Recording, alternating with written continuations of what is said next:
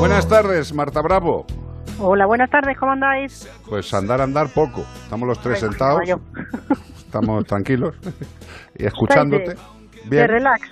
Hombre, de relax, relax, eh, la verdad es que quedan 12 minutos para acabar el programa, menos de 12 ya, qué lástima cómo corre el tiempo.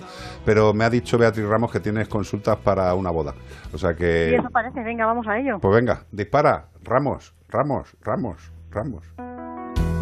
Buenas tardes, querida familia de mascoteros. Hola. Espero que os encontréis bien. Mira, yo le estoy dando a Iris, a mi coneja enana, el producto que habéis hecho, el Anima Strat y le está yendo muy bien. Lo que pasa es que está a punto de terminarlo.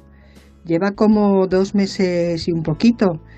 Eh, ¿Sería conveniente, una vez que lo termine, que descansara durante un periodo y luego volver a, suministrárselo? La verdad es que le está yendo muy bien, o sea que muy recomendable. Gracias por, por difundirlo por vuestro programa y aconsejarlo. Bueno, un besazo para todos. Hasta luego. Un beso muy grande y gracias por estar ahí. Y bueno, lo que decimos siempre, nosotros no, no hacemos una publicidad convencional, o sea, hablamos de cosas que creemos que son buenas para los animales en todas sus facetas. Y en el 99% de los casos son productos que o hemos probado o hemos utilizado. Eh, ¿Cómo le podemos ayudar a nuestra amiga con el tema del Animastraz?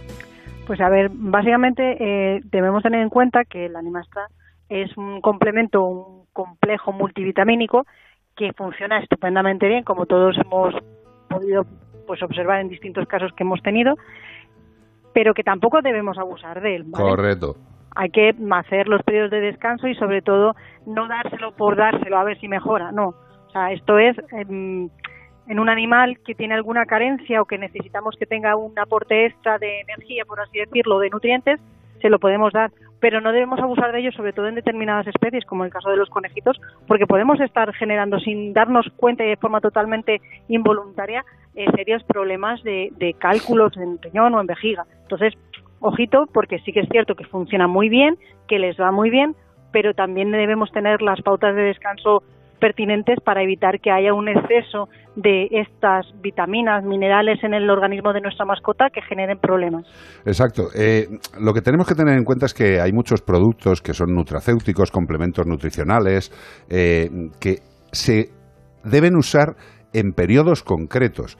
Porque si al final, si tú a un organismo le estás eh, aportando una serie de cosas externas de forma continuada, el organismo, digamos que se hace cómodo y dice, pues ya que recibo esto, pues dejo de currar en otros sentidos. Eh, los microminerales, minerales, vitaminas, evidentemente necesitan ser aportados en ciertas ocasiones desde fuera. Eh, generalmente con una buena alimentación que le demos a cualquier tipo de animal doméstico, a cualquier animal de familia, si le damos una buena alimentación, eh, estará cubierto. Lo que pasa es que hay ocasiones en las que, a por mucho que intentemos darle la mejor alimentación, al animal no le gusta determinado componente y hay que cumplimentar. Eso sí, siempre que nos lo diga el veterinario.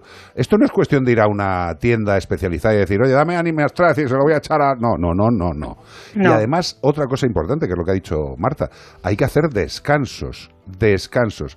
Generalmente con los nutracéuticos, salvo lo que diga el veterinario, que es lo que va a misa, eh, generalmente es un mes o dos meses, dependiendo del producto, continuados, y luego un mes de descanso o dos, depende de lo que considere el veterinario y del producto que sea, porque hay muchos tipos de productos. Pero en este caso el Animastraz requiere eh, periodos de descanso, como ha dicho Marta, es así de sencillo. Exacto. Vale. Más cosas, Ramos. Ramos, es que está, es que están encendidos ahí hablando ella con. Están ahí a, dale a lo sí, suyo, ¿no? Sí, sí, estaban, pero ahora mismo les ves y prácticamente era como la final de Copa de, Europa. A ver, Ramos, ¿qué? ¿Ya habéis solucionado el mundo? Pues mira, vamos a, voy a decirte que, de quién estábamos hablando, porque es un gran mascotero que tú lo sabes, de Zapata Tenor. Hombre, Zapata, sí señor, Zapata. Aparte de un excelente profesional, es un mascotero de pro. Totalmente. Claro, es que estábamos hablando de que yo, eh, o sea, mm, me encontré yendo a un evento que tú no podías asistir y me llevé a mi madre y resulta que era un concierto de Zapata tenor. que fue una pasada. Mi madre, pues eh, nunca había ido a la ópera, pero la encanta la, música, eh, pero nunca había ido ni, ni, al teatro real ni nada, y fue como una pasada, porque además hace una ópera muy cercana al populacho, ¿no? Cantando a CDC, en óperas, una pasada. Es un crack, es un crack. Y bueno, pues ahora te voy a poner la consulta de Marta. Dicho todo esto, ya sabes, Marta, este, este interludio... Es que estamos muy emocionados hablando de él porque además es compañero, a veces viene más de uno, tal. Claro, que es compañero y es muy mascotero, mm. es un amor de persona. Dice, buenas tardes amigos, soy María de Parla. Atención que esta le va a gustar a muchísima gente esta consulta. Voy muy a menudo paseando por un parque y en el camino aparecen en medio caracoles cruzando. Y como me da miedo que los pisen sin querer, los paso al final de la acera. Entonces son a ti, Carlos, ¿verdad? Sí. Pero no sé si hago bien o los tendría que dejar ahí su caminito dejando su baba. No sé si con su baba luego vuelven por el mismo camino o no. ¿Qué debo hacer?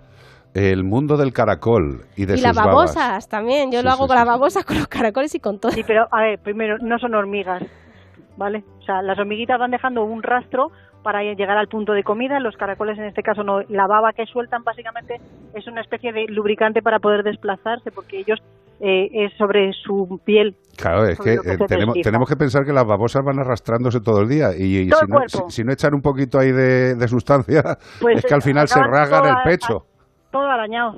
O sea, no puede ser. Entonces ellos echan esa babita para, para llegar a, su a su, destino. Sitio, a donde quieran. Que les llevamos de un sitio a otro para evitar que les pisen, bueno, siempre y cuando sea así como, digo yo, como en línea recta, pues a lo mejor eh, no les fastidiamos mucho. Lo malo es que los cojamos y digan, ah, no, mira, pues, ¿qué voy a llevar de excursión? A mi jardín, ¿no? más para allá. Pues a lo mejor estamos fastidiando, ¿sabes? Pues sin duda. Eh, si un caracol aparece en una vía, lo máximo que debemos hacer es sacarle de la vía. ¿vale? A poder ser al lado contrario, es decir, hacia donde teóricamente se dirige.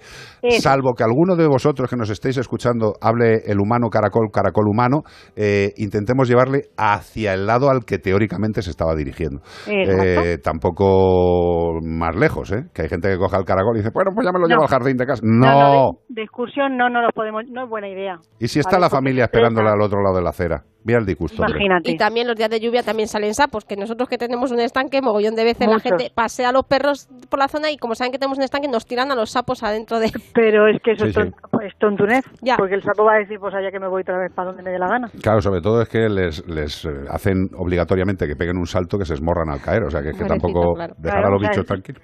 Es tontería, no, no, no, mejor dejarle tranquilito a los sapos y sobre todo no, que no le chupen los perros, por favor. Efectivamente. Y otra cosa muy importante... Eh, no cojáis la baba del caracol y os la echéis en la cara porque hayáis oído que es buena para determinadas cosas, ¿eh? ¿vale?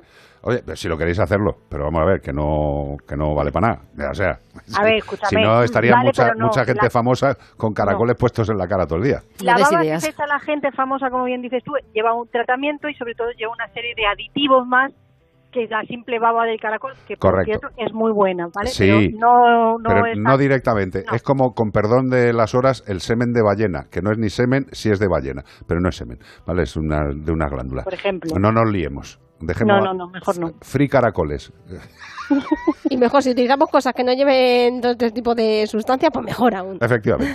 Gracias, Bravo. Gracias a vosotros. Hasta luego, Lucas. adiós, adiós, adiós. adiós.